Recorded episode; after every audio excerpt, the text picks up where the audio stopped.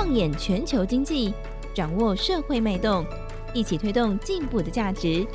金周刊编辑室好好说，带你说出改变的台湾。各位听众朋友们，大家好，我是金周刊总编辑杨少华，欢迎收听编辑室好好说。那今天我们来看金周刊这个最新出刊的一期一千三百四十二期，我们的封面故事很夯的一个题材啊，应该是一个。接下来这个礼拜会最热门，就是在不管是在投资市场或者是科技圈最热门的一个题目啊，新的 iPhone 手机，新的苹果手机要出来了，iPhone 十四，它到底会带来什么样的变化？我相信，不管是你是一个果粉，或者是一个科技爱好者啊，或者是一个投资人或产业界的，都会非常关心这个每一年反正苹果新手机出来，都会带来一定程度的震撼效应哦。今年会有带来什么样震撼效应？那今天跟我们一起聊的是这个题目的。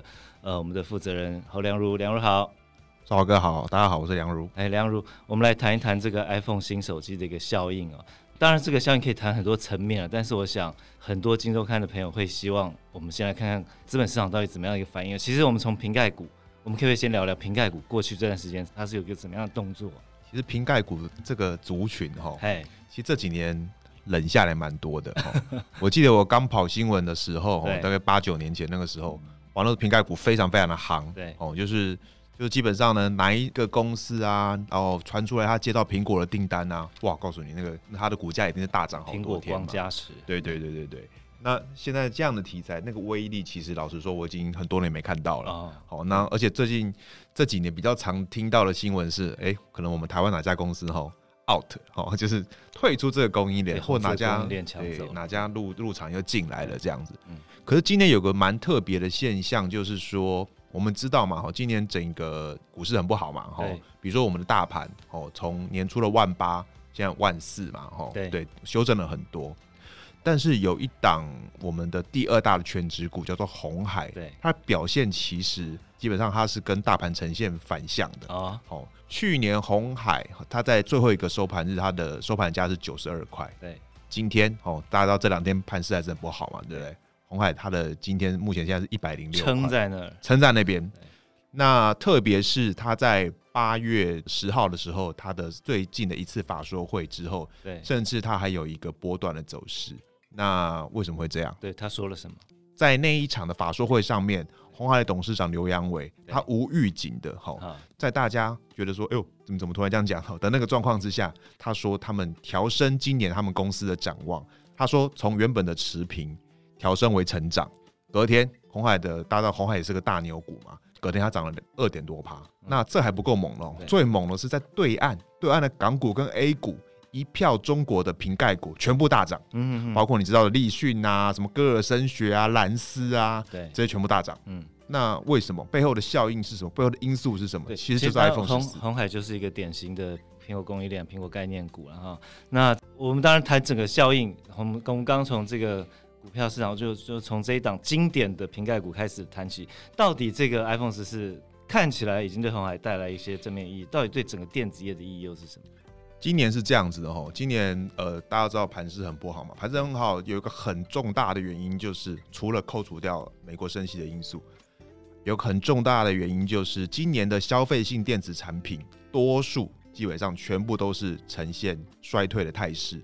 过去两年因为疫情的关系，因为宅经济，所以大家都在买笔电啊，在家上班啊，然后买平板啊，在家 上课啊，然后所以像过去两年该买的都买，没错，笔电卖翻，但是现在该买的都买了。再来什么通膨了，通膨起来了，大家开始去降低它的非必要性消费。对，哦，所以。在一起的呃，这个我们的封面故事里面哈，大家翻开哈，我们的我们的第一块哈，那我们就会看到这个今年的消费性电子哈几个大项目的一个走势嘛，包括像笔电、平板、整个智慧型手机还有电视，其实今年的出货量都是呈现衰退的哈，但是唯独一个产品例外，就是 iPhone，就是苹果的手机，苹果的手机在上半年其实它是维持持平的哦。对，就是它的成长率是持平的，相对于它的对手哈，比如说像呃，苹果现在是讲苹果在全球智慧型手机的市占排名是第二名，紧追它之后的叫做小米，嗯好，那再来是是 OPPO、vivo 这样子哈，这三家品牌上半年都是衰退超过两成，哦，但是苹果却维持微幅的、微微的有撑的成长。凭什么？他凭什么？凭他卖的贵，凭他卖的贵，这就很有趣。嗯，我们后来有去请这个呃 IDC 嘛，大家知道这个非常有名的研调单位，帮我们调了一下资料。我们发现到今年上半年整个全球的手机市场，它是衰退快九趴，衰退尤其严重的其实就是呃这种平价手机，好、哦，这个可能就是一万多块出头，三百多块美金的这种这种手机。对，我们就很好奇，我们说请他，我在跟我们那个 IDC 的朋友说，你帮我看一下。高价的手机，对它的上半年的销量到底怎么样？结果他帮我们调了一下哦，就是九百元美金哦，大概两万七千块台币嘛哈。对，呃，这样的手机在今年上半年，它的出货量是微幅成长零点五啊，而且他帮我们看到三星，嗯嗯嗯，三星大家都知道这两年它就是主打这个它的折叠手机嘛，那个那个卖的真的很贵，算蛮贵的哈，就是但是也很好看这样。最贵的那个可能要六万块，那个蛮贵，对对对。三星它在今年上半年。它的呃单价超过九百美元的手机，居然是年对年的成长两成哦，那这就是苹果凭什么？哦，就是大家知道苹果它呃塑造的这个形象，包括它卖出来的产品的价格哦，其实就是给人家一种比较高端价位、高端品牌的感觉嘛。那我们这一次就是呃也有有一个表格哈，也里面也有揭露了哈，苹果它的每年的销售的单价哈。基本上它是领先它的对手非常的多。对，好了，我来讲一下，去年哈，它卖了两亿多只手机。嗯，好，那这样我我们这样除下来，当然里面有便宜的啊，也有贵的。对，这样除下来，它去年每只手机的单价是九百七十四块美金。哦，九百七十四块是什么概念？这样子应该是快快三万了哈。那我们来看哦，就是呃，比如说比如说三星好了哈，三星是三百多块。对。那刚刚讲到了哈，小米、OPPO、vivo，他们都是在两百多块美金。对，哦，换句话说，它它这个价格哈，基本上快是人家的三倍三倍有余了。如果你跟那种小米、OPPO、vivo 比起来哈，对，呃，简单来说就是说，什么样人就会买什么样价格的产品嘛。买单呐，果粉买单。那果粉是一群什么样人？对，是一群敢出很多钱去买手机的人。嗯，那。回到现在的整个氛围就是通膨嘛，对，对，那这群人其实也是比较不受通膨影响的一群人哦，难怪你刚才先讲了说，前面我们今年以来很多的这个消费型电子产品一片惨淡呢，但是看起来 iPhone 它维持一个不错的表现，那这个新机上来可能又靠着果粉的力量，所以有人说它是今年科技业的算什么浮木是吧？最后一根浮木。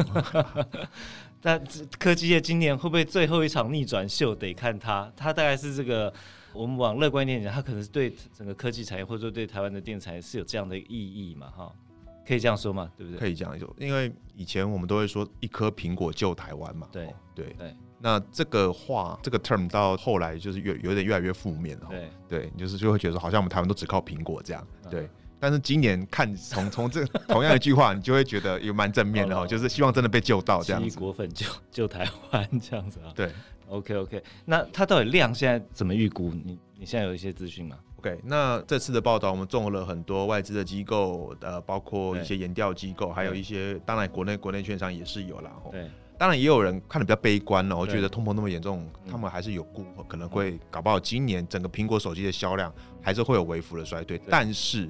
大部分的券商哦，还有研研究机构，对。他们还是认为今年苹果会成长的哈。那个成长哦，可能是在三到六个 percent 之间这样子。嗯、对，他们会认为啦，哦，苹果有一些底气存在啦，哦，对，包括像刚刚讲到的这个果粉的死忠，果粉应该说口袋够深的果粉，对，好，那这是一个。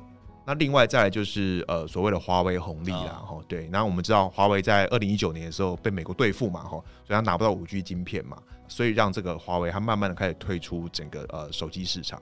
那我们知道华为它的手机的呃 range 其实分的蛮广的，有高中低阶都有。那基本上它这几年它的中低阶手机的这个份额哈的 share 就被小米、OPPO、vivo 这些公司拿走了。嗯高阶手机其实嘞大概有七成都被苹果拿走了，嗯、所以苹果这几年。它的出货量其实是在创新高，哦、再来就是说它的呃市占率的排名，因为它之前本来被华为竞争的很厉害，那时候它一度掉到手机三哥哦市占第三，它现在回到第二了，而且它现在跟三星的第一名老大三星的差距已经越来越靠近。嗯、那这个所谓的华为红利其实今年还在哦，哦因为虽然说呃，我们知道华为慢慢在推出，可是它是慢慢推出哦。以去年的华为的手机出货量还是有两千多万台啊，所以它还是今年还是可以去吃到这个，吃这个两千多万台。没错，没错，对，这就是它的呃的的的底气的存在。然后再来就是呃，目前还是普遍存在了一种全球还是存在一种 M 型化的消费态势嘛，吼，就是大家的呃，像我这种吼就没什么钱的了吼，就是那个开始缩衣节食这样子哈。可是有钱人还是很有钱嘛，吼、uh，huh. 对，那那包括我们看到了今年的这个奢侈品市场的这个产值，其实它还是会成长的，吼、嗯，就是说这可能跟大家想的会有点意外，对，那基本上苹果它就是主打这一个嘛，因为我们知道苹果几年前它其实有从 Burberry 去挖人才来嘛。慢慢的想要把它的品牌，就是往这种奢侈品啊，这种外显性的消费去塑造嘛，哈，他们什么 Apple Watch，不知道大家有没有记得，他们跟什么 Hermes 合作嘛，还出个什么十八 K 金版的这个这个 Apple Watch 这样子，基本上它就是要。雕塑它这个品牌的形象是那样子，就是有点是跳脱消费性电子嘛。那从苹果的这个手机的单价哈，平均单价年年创高。从早期哈，二零零七年出出第一支 iPhone，当年它平均单价大概六六百块美金不到，一路到我刚刚说哈，现在是大概九百多块美金，今年可能就会破千了。嗯哼哼哦，你可以看得出来，它这个策略其实是蛮成功的哈。它让它产品的单价。价值提高，对，然后也挖到一群哦死忠的这一些哈，就是口袋很深的果粉，然后持续的去买他的单这样子。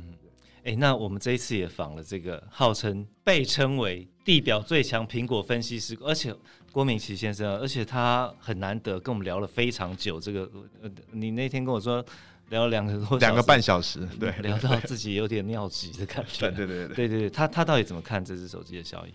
他觉得吼，因为现在现在苹果的那个保密都做的很差嘛，所以现在大家都知道 iPhone 十四长什么样子嘛，对。大概会有什么样的规格嘛。那目前大家会知道，就是说，呃，今年可能会一样会有四款嘛，吼、嗯，那一样分成高阶跟中阶。对，那今年的高阶的跟中阶，它的规格会拉得很开啊，哦，包括最新的处理器，可能高阶只会配，那包括这个呃相机的镜头，哦，那也大概只有高阶会有明显的升级，嗯、对。今年苹果在干这个事情，吼，过去它其实不太这样。我刚刚讲那个晶片这件事，吼，过往是这样，过往基本上是不管是哪一代，不管你是高阶还是中阶，吼，基本上它是一视同仁了，全部给你换新的啦。对，过去几年苹果的策略比较是从呃相机的部分嘛，哈，比如说我们也知道三眼怪，哈，这个只要是像我是用那个 iPhone 十三 Pro Max 嘛，哈，它就是三眼怪，三颗镜头。对，但如果是你买 iPhone 十三平价版，就是两颗镜头啊。它之前是这样去这样去区分嘛，然后在更早以前，我记得它还用。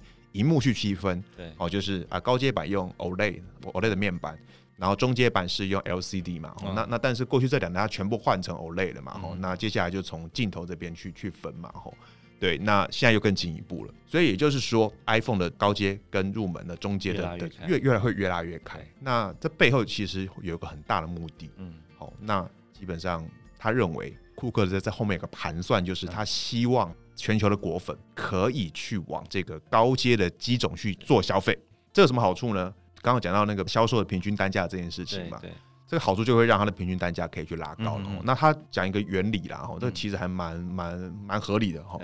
简单来说就是说，比如说今年哈，它整个单价会提升百分之十五的话，OK，那看起来好像又变贵，然后会不会有人不买的？这个当然的确也有可能的。但是单价提升了百分之十五，哈，我们把它乘以出货量，对，那这换句话说，假设它维持跟去年一样的营收，那是不是代表它其实还有它那个缓冲空间？就对，对，它有它的出货量哦，它的销售，假设说真的是不如预期好了，它还有十五 percent 的衰退空间，嗯，嗯，这对他来说就是一个很好的一个策略嘛，哈就是我有机会再去提升我的产品单价，对，然后即使衰退哈，我还有那个缓冲空间，然后。所以现在库克就是在做这件事情。嗯、那照未来哈，这个他要讲呃未来的 iPhone 哈，对，也大概都会是这样子。然后就是说高阶版才会去更新最新制成最棒的晶片，嗯，然后中阶版就是可能用用比较旧的这样子。我问你，卡到高阶几种的供应链得永生，或者赚的比较多，台湾的状况怎么样？台湾是这样哦，就是这几年的一个客观现实，其实大家都耳闻嘛，哦，就是中国厂商不停的进来这样子哈，立讯啊，哦，刚刚讲到像歌尔森学啊、蓝思这样子，但以目前为止现阶段的状况来看，高阶的 iPhone 就是 iPhone Pro 的这种这个系列哈，对，呃，基本上我们台湾还算是目前还是算是个领先的位置的。比如说我举个例子，刚讲红海嘛，对，比如说高阶机种的组装，以今年来看。其实还是我们的红海独拿全部百分之百的独霸。对，那立讯当然他也进来做组装，其实去年就进来了，但是今年立讯还是做平价版的。那晶片不用讲，这个处理器的部分当然还是我们台积电嘛，哈，就是护国神山嘛。对，那另外再就是镜头，大家知道哈，iPhone 的高阶手机多了一颗镜头嘛。对，啊，那颗镜头是什么镜头？那个镜头就是长焦镜头，那你可以照比较远这样子。哦，对对对对，照比较远这样。那这一颗镜头，我们的股王大力光，对，其实掌握了超过七成的订单。好，因为股王这两年虽然有一点落难，对，不对？一一座那古王的位置交出去，可是他的技术还是非常非常的领先的。所以再加上郭明奇有说了哈，这个大力光在这个长焦镜头也有一些专利上的一些优势，对哦，所以让它在这一颗呃整个 iPhone 里算是最有价值的镜头，还是维持的很领先啊啊啊，对。现阶段的状况是这样，但是苹果为什么会导入那么多的中国厂商？哈，这几年一直这样导入，那其实不外乎就是因为中美关系的摩擦嘛。嗯嗯。那其实不止苹果，很多品牌都在建第二个供应链。哈，但一个可能就是呃，过往可能是以台商哦一些呃美商为主，另外一条可能就是以陆商为主，因为他可能要做两边不同的生意嘛。因为世界变现在变成两个世界嘛。嗯嗯。那所以。苹果，你说要导入陆商这件事情，其实我是觉得应该不会去停的啦。所以说，的确现阶段我们在高阶机种，iPhone 的高阶机种，我们还是蛮有优势的。但是你说这个优势以后未来会不会打破？我觉得还是很有可能的啊。对，那所以。最后，我们其实要讲的就是说，我们该放眼未来嘛，哈。其实 iPhone 应该说整个智慧型手机的库克应该自己也知道，他知道一路靠 iPhone。没错，没错，没错。那所以说，现在我们大家会听到一些消息嘛，苹果在开发这种混合实境啊、扩增实境的产品啊，头盔啊、眼镜啊，甚至我们听到 Apple Car 啊，对，我们电动车这样子哈。那这些也真的都是苹果正在进行的一些计划。苹果也非常知道，整个智慧手机的典范已经走到了尾声了。是哦，其实要不是这两年华为退出哦，对，其实苹果二零一九年以前，它的手机出货量已经在二零，我印象没错，应该是二零一四还一五年，那个时候已经有一个高峰了。哦哦、也就是说，嗯、对，也就是说，从那个时候开始，它其实就已经成长停滞了。嗯哼哼，对，所以这是非常明显嘛。哈，所以接下来就是苹果在找下一个新的产品典范。这件事情其实，我想我们的台湾厂商其实也在正在做这件事情，在卡位中的。然后，那目前预计苹果可能明年它就会有第一款这个呃，应该叫混合实境的产品会出来，可能是一个头盔的样子。然后，那这里面其实我们台湾厂商还是扮演很重要的角色啦。然后，包括这里面，因为这个设备它的光学显示非常非常的重要。哈，因为这几年大家戴那个眼镜哈，戴不久，就是因为。你会头晕呐？哈，问你为什么会头晕？其实就是那个那个光学的技术还没有完全的到位。嗯嗯嗯。好，呃，目前所知，苹果明年的头戴装置的这个光学的关键的元件，哈，届时应该会是我们的郁金光去主导。对，那预估啦，预估啦，大家参考。对对对对对。那这个光学元件它叫做 Pancake，反正它就是一个一个复杂元件就对了，哈。那其实，在这个关键元件哦，呃，玉晶光其实现在就已经有在帮 Facebook 的 Oculus 有在帮他做了哈。然后，呃，印象没错的话，那个 Sony 的 PSVR 他也有在帮他做。对，他在这个光学元件的技术上是领先的。嗯嗯。哦，那就犹如当年我们的大力光在手机的塑胶镜头，对，是领先全世界一样。我觉得这个这个还是蛮庆幸的，就是说我们可以看到。呃，我们台湾厂商还是不停在往前嘛，在前沿呢，对啊，没错嘛，因为其实科技业就是这样，就是你最终还是决战的还是科技术、技术、对创新本身呐。那我觉得大家在可能看自己青睐的公司哦，我觉得这点就很重要。这公司有没有在做一些比较前瞻性的投资啊、规划啊、技术的开发，甚至哎有没有一些成果啦？对啊，我觉得尤其是在各种电子产品都已经走到典范的末期，这会是一个你要不要未来继续投资它？